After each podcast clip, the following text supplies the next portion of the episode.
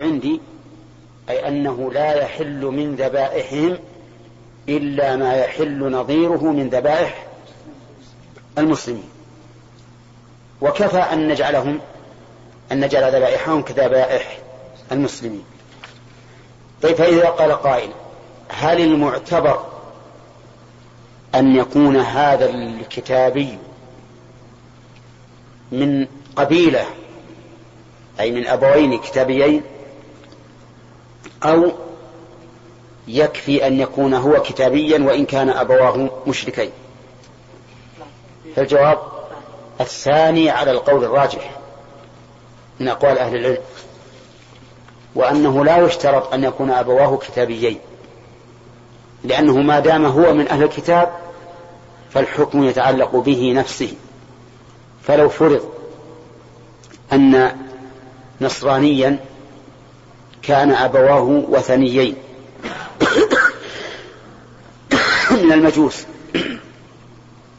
ولكنه صار نصرانيا. يعني دخلته دخله المنصرون دخل بلاده فتنصر. فالحكم له هو نعم الحكم يتعلق به هو. فإذا كان نصرانيا فحكمه حكم أهل الكتاب. بل هو من أهل الكتاب. نعم. طيب. وقال الحسن وإبراهيم لا بأس بذبيحة الأقلف. الأقلف من؟ الذي لم يختن. لا بأس به. هذا هو المتبادل من اللفظ. ويحتمل أنه يريد بالأقلف النصراني لأن النصارى لا يختتنون. النصارى نجس نجس يحبون النجاسة. لا يتطهرون من النجاسة أبدا. ولا يهمون. وعندهم أن قطرة من البول كقطرة من الماء. لا يهتمون بها. عكس اليهود. اليهود في باب الطهارة يتشددون. تشددا عظيما لأنه من الآثار والأغلال التي كتبها الله عليهم. حتى قيل إنهم لا يطهرون الثوب إذا أصابته النجاسة إلا بالقرض. يعني يقصون المكان اللي أصابته النجاسة. والنصراني يمسح هذه النجاسة بيده ولا يراه إلا بلل ماء. والمسلم يقول هذا نجس فيغسله دون أن يفسد ثوبه. ولهذا كانت الشريعة الإسلامية في هذا في هذا وسطا بين طرفين. فيحتمل أنه يريد بالأقلف النصراني ويحتمل أن يريد بالأقلف المسلم الذي لم يختتن وأيا كان مراد مراده فهذا وأيا كان مراده فهذا حق. نعم.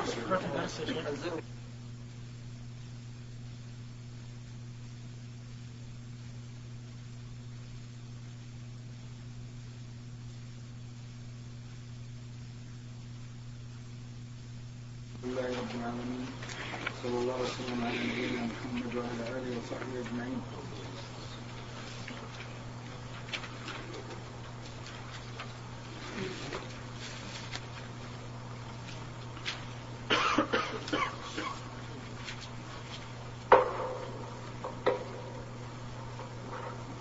قال البخاري رحمه الله تعالى حدثنا أبو الوليد قال حدثنا شعبة عن حميد بن هلال عن عبد الله بن مغفل رضي الله عنه قال كنا محاصرين قصر خيبر فرمى إنسان بجراب فيه شحم فنزوت لآخذه فالتفت فإذا النبي صلى الله عليه وسلم فاستحييت منه.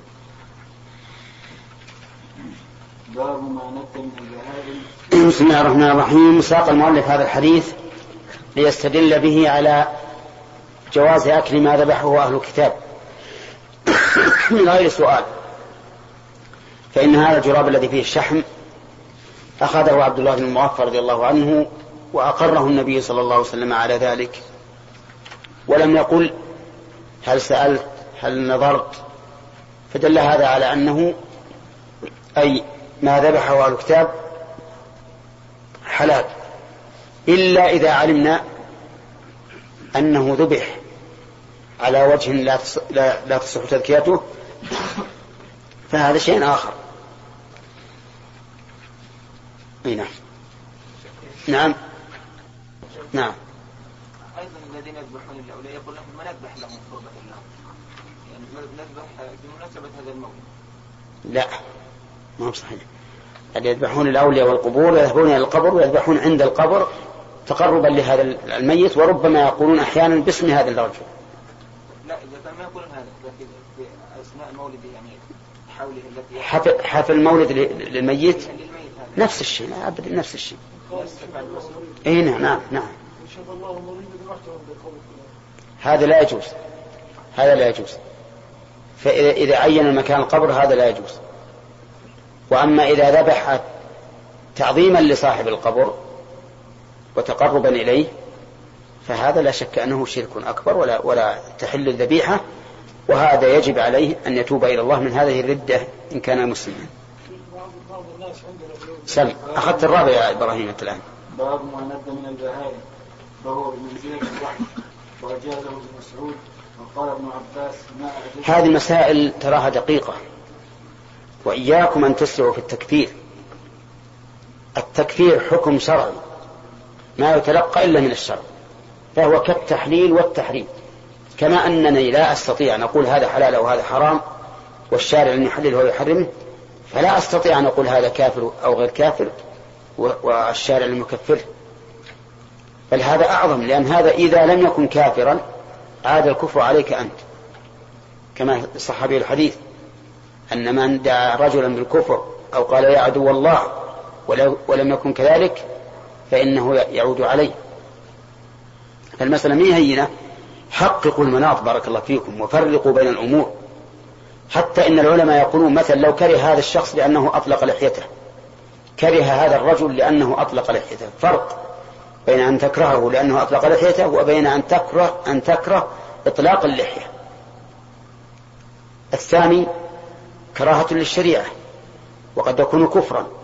والأول ليس كذلك. لأنه قد يكره الشخص لأنه يظن أنه لم يمثل الشرع. أو لأن الشرع أو لأن ما أمر به الشرع لا يكون على هذه الهيئة أو ما أشبه ذلك. وهذه مسألة رأيتها في كلام شيخ الإسلام ابن تيمية وهي واضحة. أنه فرق بين أن تكره شخصا وبين أن تكره شريعة. فهذه هذه وهذه هذه. هذا الذي مثل يذبح بمناسبة ميلاد الرسول صلى الله عليه وسلم. إذا كان قصده تعظيم الرسول عليه الصلاة والسلام والتقرب إليه كما يتقرب الله ويعظمه فهذا كفر حتى لو في غير هذه المناسبة. وإذا كان قصده أن يذبح لصنع الولائم وإطعام الحاضرين فهذا ليس بشرك والذبيحة حلال لكن البدعة هذه بدعة محرمة. فيجب أن نعرف الفرق وأن لا نتسرع ولا نتعجل. صحيح كل مؤمن فيه غيره غير على دين الله. ويحب صيانة شريعة الله لكن يجب أن يعلم أن الخلق عباد الله أيضا. ارفق بهم.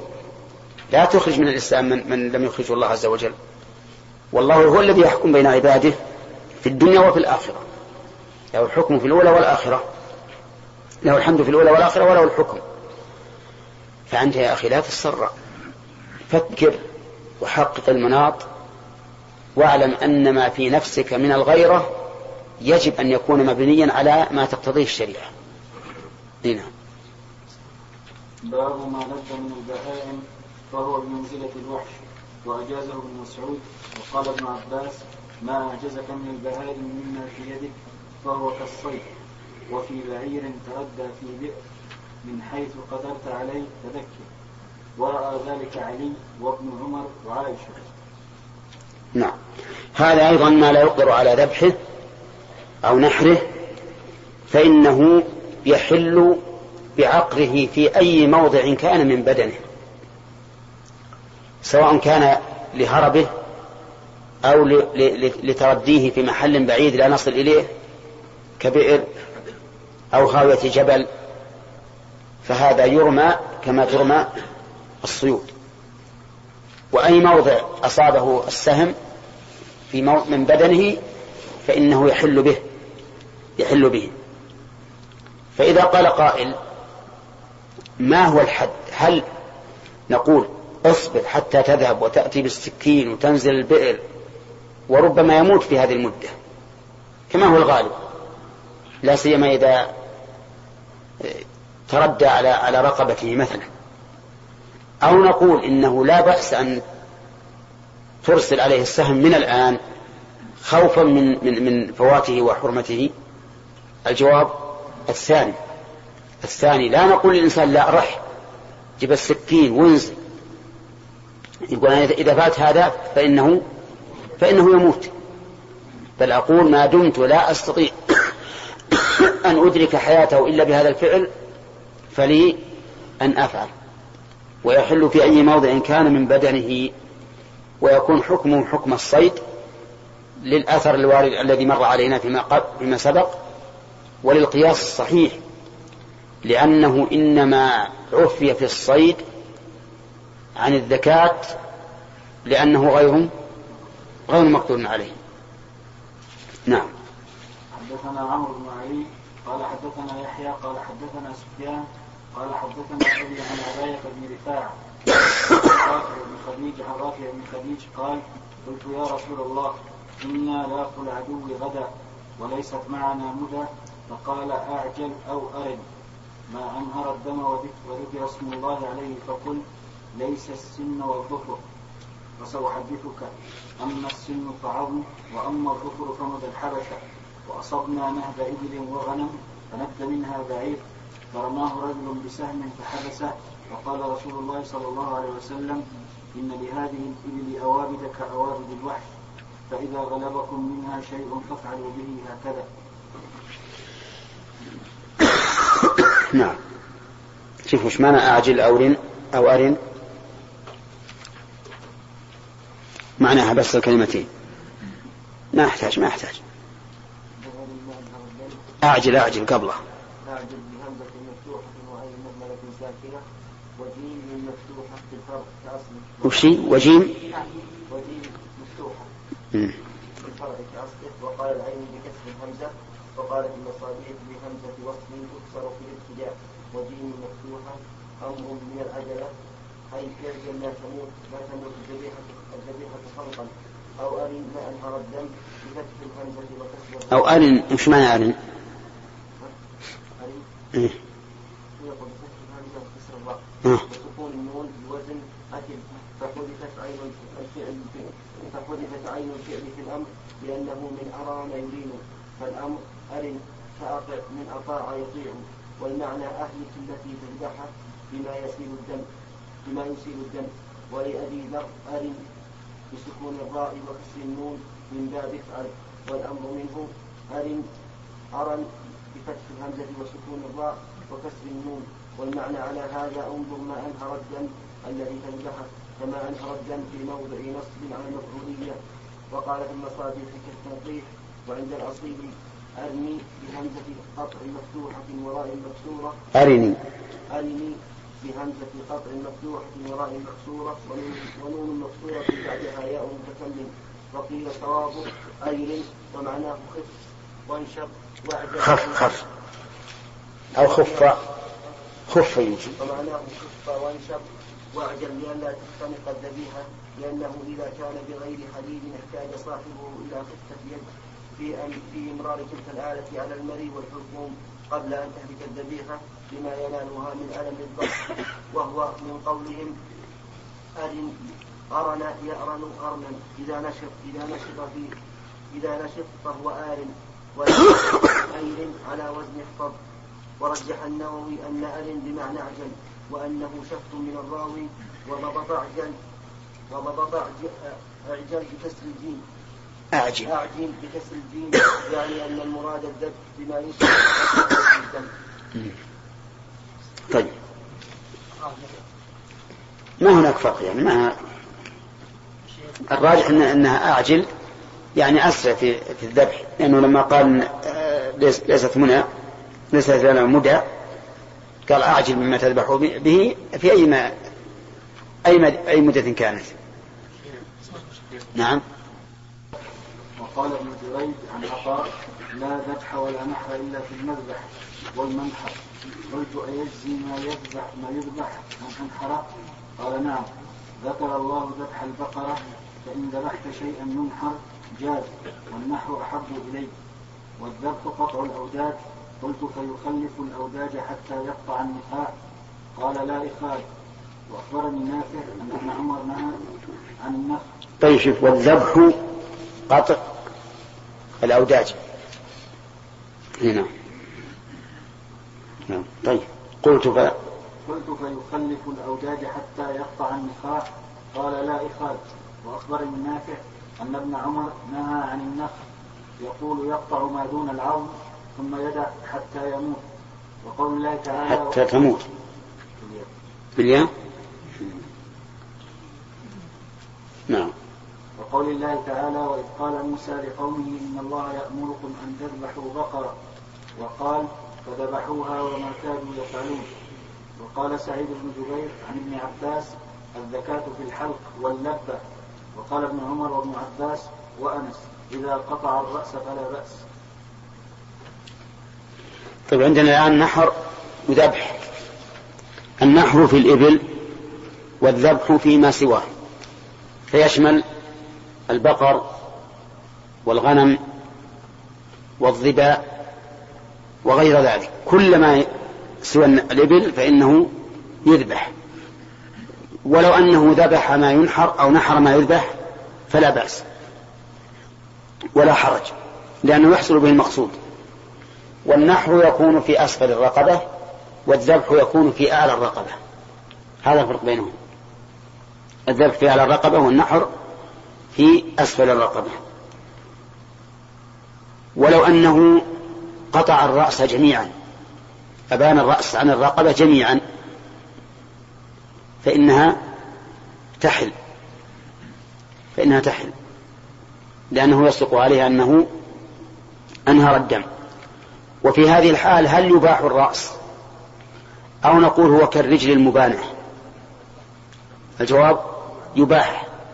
لأن هذا ذبح له ولا ولا تبقى معه الحياة. طيب فإن ذبح من فوق من فوق الرقبة تحل أو لا؟ أي نعم. نقول إذا أتى عليها قبل أن تموت فإنها تحل وإلا فلا. يعني مثلا لو ذبحها مع فوق من العلباء فإن قطع الأوداج حلت وإلا وإلا فلا.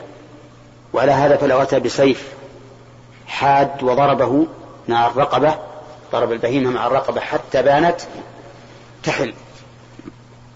ومثلها الدجاجة. الدجاجة يحل أن يذبحها يقطع رأسها فورا وتحل. بل هي أولى لأن الدجاجة في الواقع ما يستطيع الإنسان أن يعرف الورجعين من غيرهما.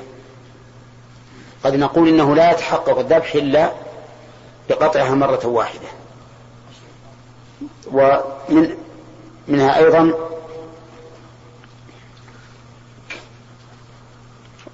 أخبار النافع عن ابن عمر نهى عن, عن النخل. يقول يقطع ما دون العظم ثم يدع حتى يموت. وش معنى هذا يقطع ما دون العظم؟ يعني يقطع حتى يصل إلى العظم. وهذا لا حاجة إليه. لأن لأن الله إنما أباح لنا الذبح أو الذكاة. ولا ريب أن فيهما تعذيبا للحيوان لكن هذا التعذيب أمر تدعو إليه الضرورة. لولا هذا التعذيب فكيف نذبح؟ كيف ننحر؟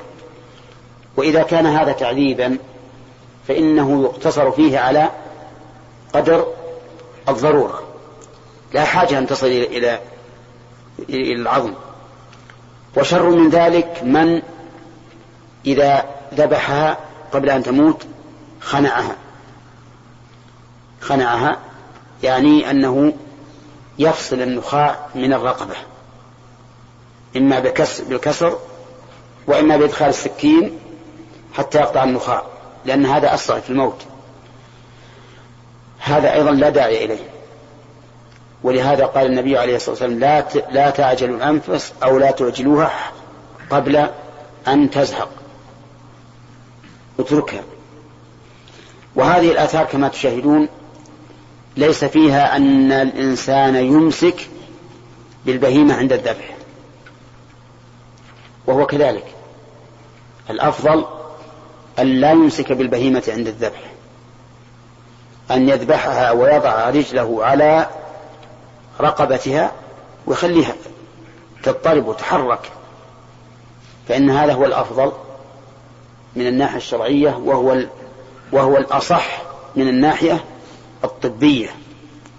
لأنهم يقولون هذه الحركة وهذا الاضطراب يعين على إخراج الدم إخراج الدم فيكون في فائدة. وأنا أذكر الناس إذا أرادوا يذبحون الشاة ربض عليها رجلان أو أو ثلاثة. نعم. واحد على اليد وواحد على الرجل وواحد على اليد الثانية والرجل الثاني وواحد على البطن. نعم. والذابح على الرقبة. نعم. هذا هذا ليس بصحيح. هذا إلام لها. وأشد من ذلك بعض الناس إذا ذبح أمسك بيده اليسرى ثم لواها على عنقها.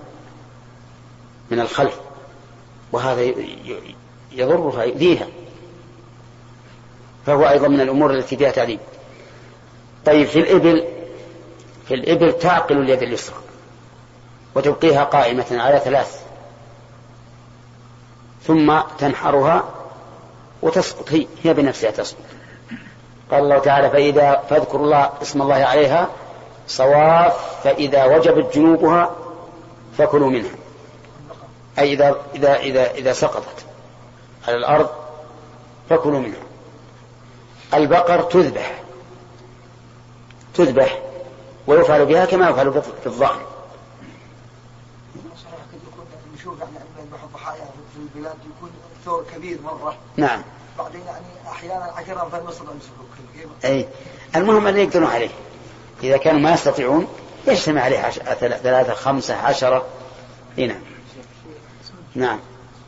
عبد الوهاب؟ اي نعم نعم تحل تحل ما دام ما دام الاضطراب اضطراب موت. فهي كما لو, انك ذبحتها ما, اضطربت أكثر من كذا. وهذا يقع كثيرا لأن قول الرسول لا تدري في, في الصيد لا تدري هل هو كلبك أو سهمك أو غيره. إذا علمت أنه سهمك هذا هو. نعم. حدثنا خلاد بن يحيى قال حدثنا سفيان عن هشام بن عروة قال أخبرتني فاطمة بنت المنذر امرأة عن أسماء بنت أبي بكر رضي الله عنهما قالت نحرنا على عهد النبي صلى الله عليه وسلم فرسا فأكلناه. حدثنا إسحاق قال أنه سمع عبدة عن هشام عن فاطمة عن أسماء رضي الله عنها قالت ذبحنا على عهد رسول الله صلى الله عليه وسلم فرسا ونحن بالمدينة فأكلناه حدثنا قتيبة قال حدثنا جرير عن هشام عن فاطمة بنت المنذر أن أسماء بنت أبي بكر قالت نحرنا على عهد رسول الله صلى الله عليه وسلم فرسا فأكلناه.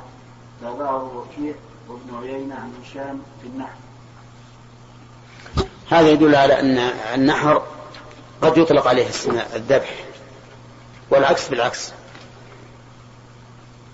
وبناء على القاعدة التي ذكرناها قبل قليل يكون المشروع في حق الفرس إيش؟ الذبح. الفرس أشبه ما له البقر. ليس فيه شيء ينحر إلا الإبل فقط والباقي كله يذبح.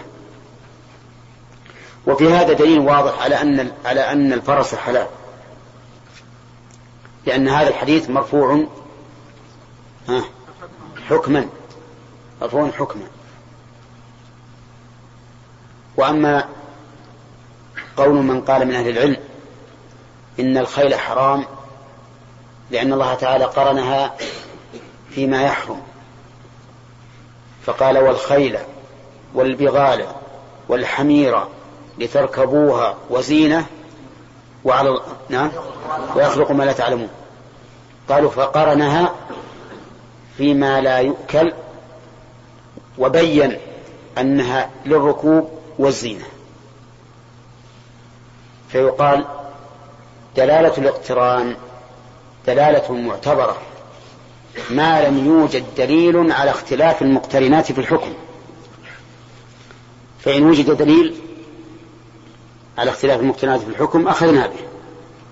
وإلا حكمنا بماذا؟ بأن الحكم واحد. وهنا وجد دليل يدل على جواز الخيل أو على جواز أكل الخيل وهو حديث أسماء الذي معنا الآن. وهذا القول هو الذي عليه جمهور الأئمة. والأول مذهب أبي حنيفة رحمه الله أنه أن الخيل لا تباح. فإن قال قائل ما الحكمة في أن الله تعالى فصلها عن الأنعام؟ وجعلها مع هذه التي لا تؤكل. قلنا لأن الغالب في الخيل أنها لا تؤكل وإنما تعد للزينة والركوب والجهاد وما أشبه ذلك. نعم. ها؟ نعم. إيش؟ باب ما يكره من المثلة المصبورة لا والمصبورة والمجفنة عندك بالواو؟ حدثنا أبو الوليد قال حدثنا شعبة عن هشام بن زيد قال دخلت مع أنس على الحكم بن أيوب فرأى غلمانا أو فتيانا نصبوا دجاجة يرمونها فقال أنس نهى النبي صلى الله عليه وسلم أن تصبر البهائم. نعم. المصبورة هي المحبوسة المحبوسة للرمي إليها. وكانوا يفعلون ذلك.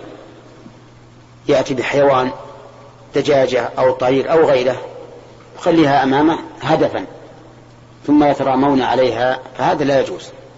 لما في ذلك من التعذيب ولأنهم ما أرادوا قتلها ولأنها لا تحل بالذبح لأنها مقدور عليها.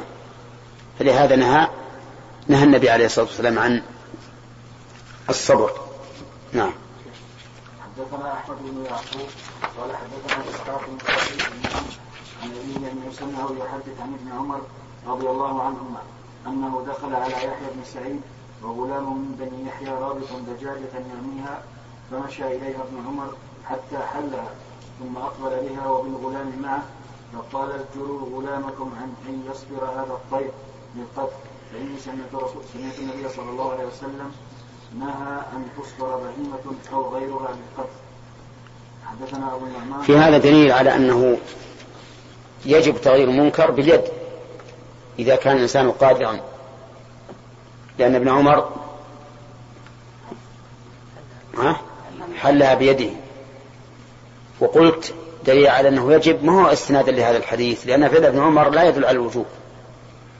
ولكن لقول النبي صلى الله عليه وسلم من رأى منكم منكرا فليغيره بيده. وفيه أيضا دليل على أنه لا ينبغي للإنسان أن يؤدب أولاد صاحب البيت لأن صاحب لأن صاحب السلطان في البيت هو صاحب البيت. فكما أنك لا لا تؤدب واحدا من الرعية لأن التأديب لغيرك فكذلك لا تؤدب واحدا من الأولاد أولاد صاحب البيت لأن صاحب البيت هو ذو السلطان فيهم. ولهذا كان ابن عمر رضي الله عنهما لم يؤدب الولد بل ذهب به إلى أهله وقال أزجروا غلامكم. وفيه أيضا دليل على أنه ينبغي للعالم إذا ذكر الحكم أن يقرنه بالدليل. لأنه لما قال أزجروا غلامكم عن أن يصبر قال إني سمعت رسول الله صلى الله عليه وسلم يقول. ولا شك أن الإنسان إذا وفق لهذا فهو خير كثير. إلا إذا كان ذهن السامع لا يتحمل ذكر الدليل فقد يكون من الأولى تركه لأن المستفتي واثق منك. أما إذا كان يتحمل فلا شك أن ذكر الدليل أو التعليل الصحيح أحسن من من إغفاله. أما مثل تأتي إلى عام يسألك عن مسألة فتأتيه فتذكر له الحكم ثم تأتيه بالدليل ثم بالقول المخالف ودليل القول المخالف والإجابة عنه. نعم؟ والرد على اعتراض المخالف على دليلك فهذا يجعل العامي يذهب بإيش؟ متشوشا بلا شيء يذهب بلا شيء. كما يفعل بعض الناس الآن يفعل يصنع مثل هذا الصنيع العام لا يتحمل وأنت فيما بينك وبينك وبين الله لا يلزمك أن تذكر إلا ما تعتقد فإذا كان يترجح عندك قول من الأقوال فأفت به ولا تذكر سواه للعامة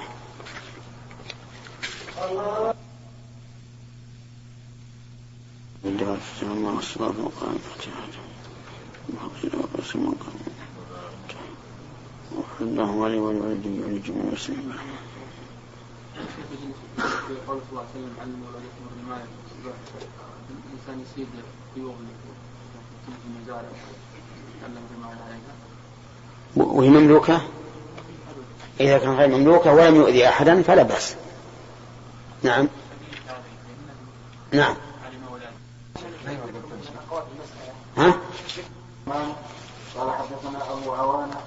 عن أبي بش عن سعيد بن جبير قال كنت عند ابن عمر فمر فمروا بفتية أو بنفر نصبوا دجاجة يرمونها.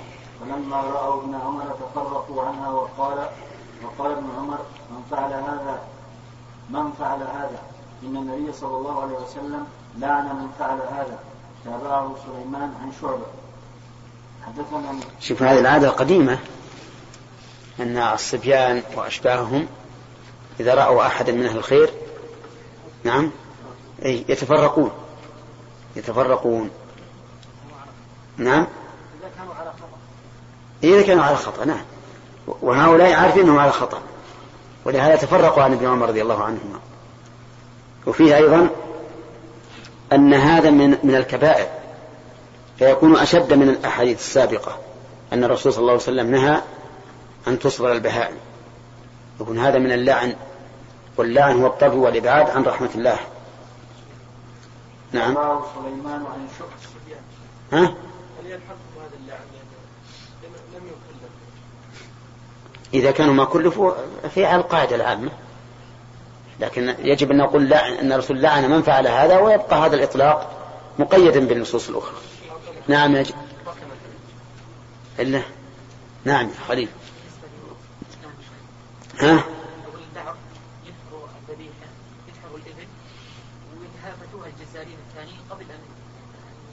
أن تموت قبل أن ينزل الدم نهائيا ما أدري يعني يقطع ساقها قبل أن يخرج الدم هذه رأيتها إيه يمكن. ها؟ في في منى نعم. في منى لا سيما إذا كانت. إنها طيبة سمينة نعم هذه ما فيها شيء ما دام تم ذبحها غاية ما هنالك أنه قال أنه يحرم أن يقطع منها شيء من أجل تعذيبها نعم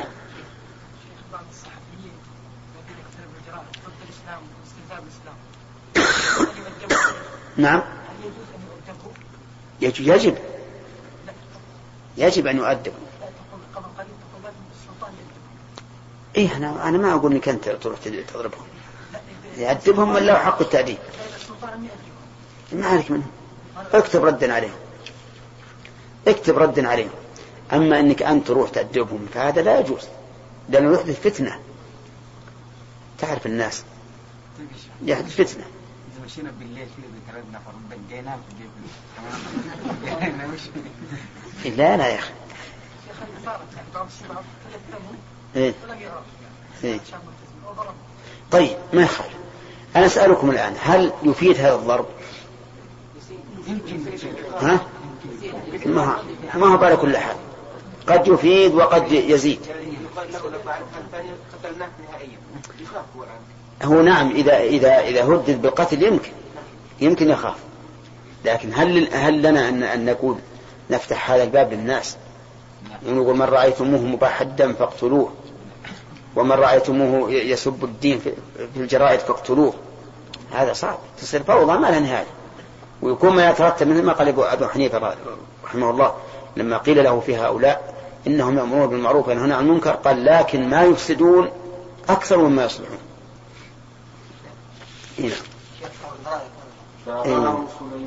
شعبة قال يلا يا مقبل أنت أنت الوكيل أجل من زاد إذا زاد على ثلاثة قد خلاص.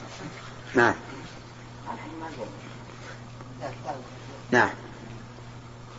أباه سليمان عن شعبة قال حدثنا ابن عن سعيد عن ابن عمر. قال لعن النبي صلى الله عليه وسلم من مثل بالحيوان. قال عدي عن سعيد عن ابن عباس عن النبي صلى الله عليه وسلم. قوله لعن من مثل بالحيوان يعني مثل قطع شيئا من أعضائه إما أذنه أو أنفه أو رجله أو يده أو ما أشبه ذلك أو ذيله.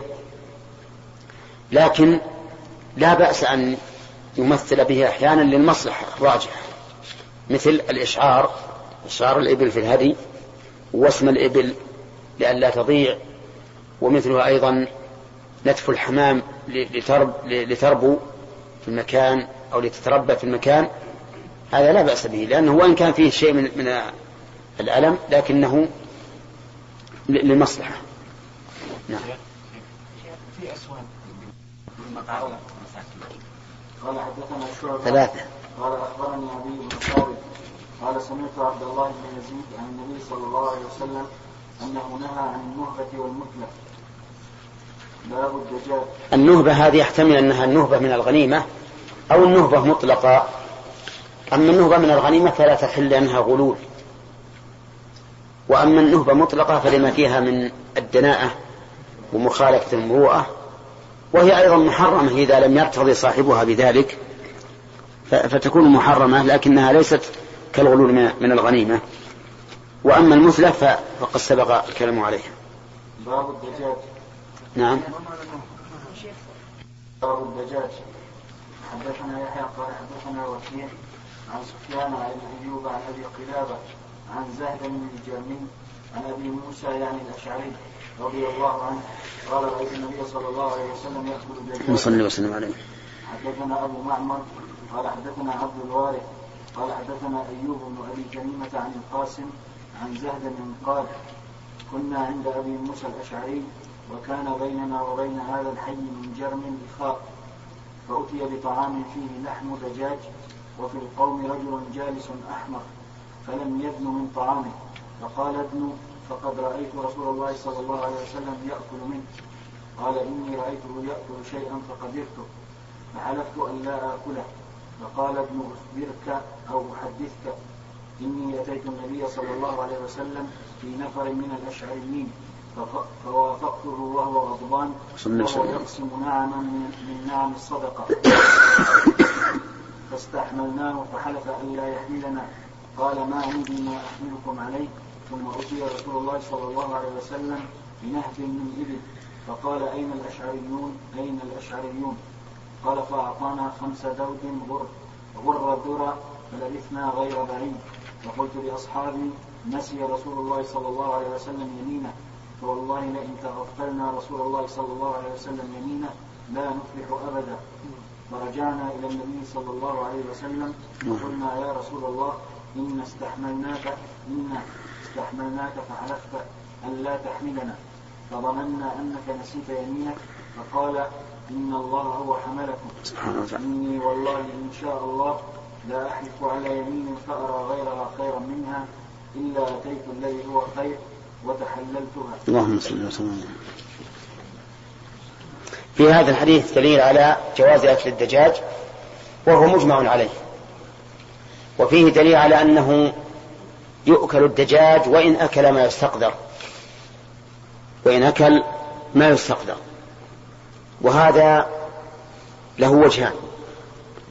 الوجه الأول أن يكون أكل ما يستقدر ثم ذبح فورا قبل أن يتحلل في بدنه. فهذا لا يضر. الوجه الثاني أن يكون قد تحلل واستحال إلى دم. فهذا أيضا لا يضر بناء على القول بطهارة المستحيل. كما هو اختيار شيخ الإسلام ابن تيمية رحمه الله وجماعة من أهل العلم. أما إذا كان قد أكل المستقدر قبل زمن وقلنا بأنه لا طهارة بالاستحالة فهذا ينظر. إن كان أكثر علفه ما يستقدر فهو حرام حتى يحبس عنه ويطعم الطاهر ثلاثة أيام. ويعرف هذا عند أهل العلم بالجلالة. يعرف بالجلالة. فصار الجلالة الآن هي تأكل ما يستقذر من الأشياء النجسة وتتغذى به. ولنأخذها أولا بالشيء الذي لا يضر على كل حال. إذا كان هذا المستقذر أقل على فيها ما الحكم؟ ها؟ هذا لا يؤثر قولا واحدا. لا يؤثر قولا واحدا. فإذا قيل هذه الدجاج يطعم الدم ويطعم الذرة والشعير وغيره والدم قليل بالنسبة لهذه. نقول هذا ها؟ لا يؤثر. والدجاج حلال ولا فيه إشكال. إذا كان أكثر علفه النجاسة وقلنا بالطهارة بالاستحالة كما اختار شيخ الإسلام ابن تيمية فإنها فإن هذا لا يضر أيضا. لأن هذا الطعام استحال وصار دما.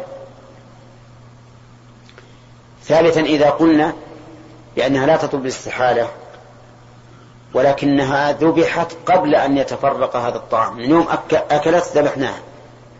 فهذا أيضا لا يضر. هذا لا يضر ولكن ما في المعدة من الشيء الخبيث يخرج ولا ولا ولا يؤكل. وفي هذا الحديث الذي معنا إشارة إلى ذلك قال إن إني قال إني رأيته أكل شيئا فقدرت. فكأنه كره لهذا لهذا السبب. ولكن أبا موسى رضي الله عنه بين له أن مثل هذا حلال. وفي الحديث مشروعية تنبيه الإنسان الناس لأن أبا موسى وصحبه إيش؟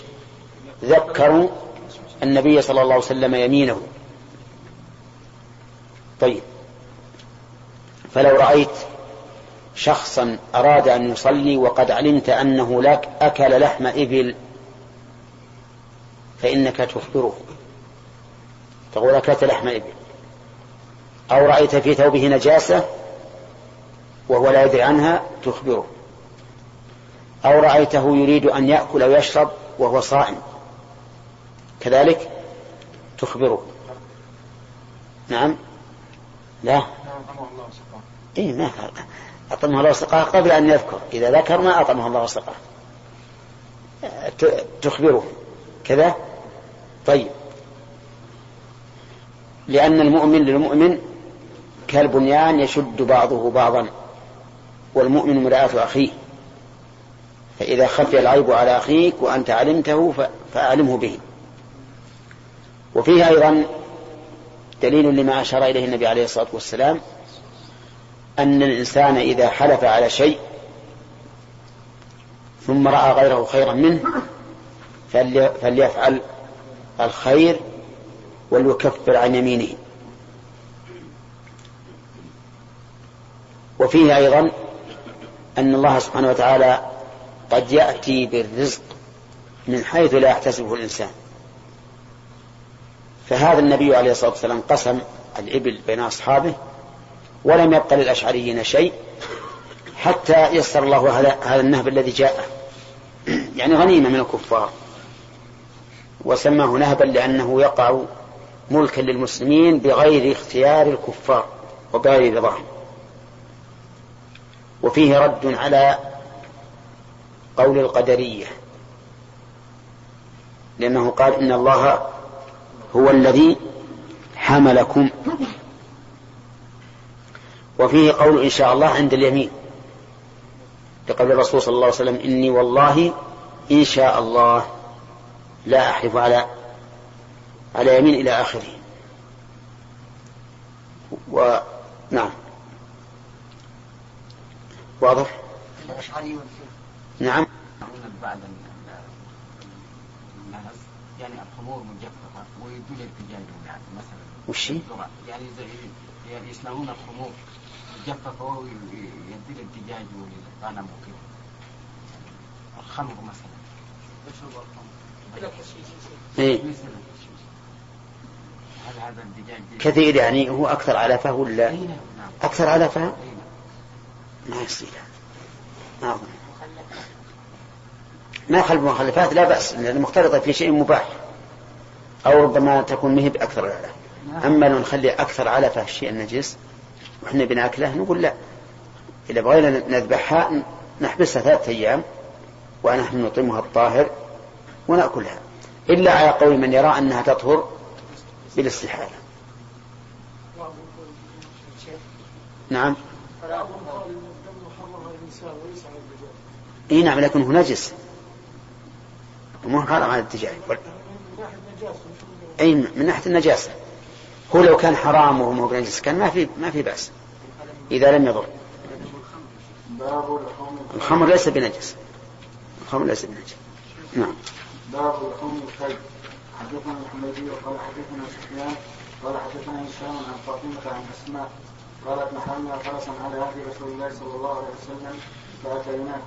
حدثنا مسدد قال حدثنا حماد بن زيد عن عمرو بن دينار عن محمد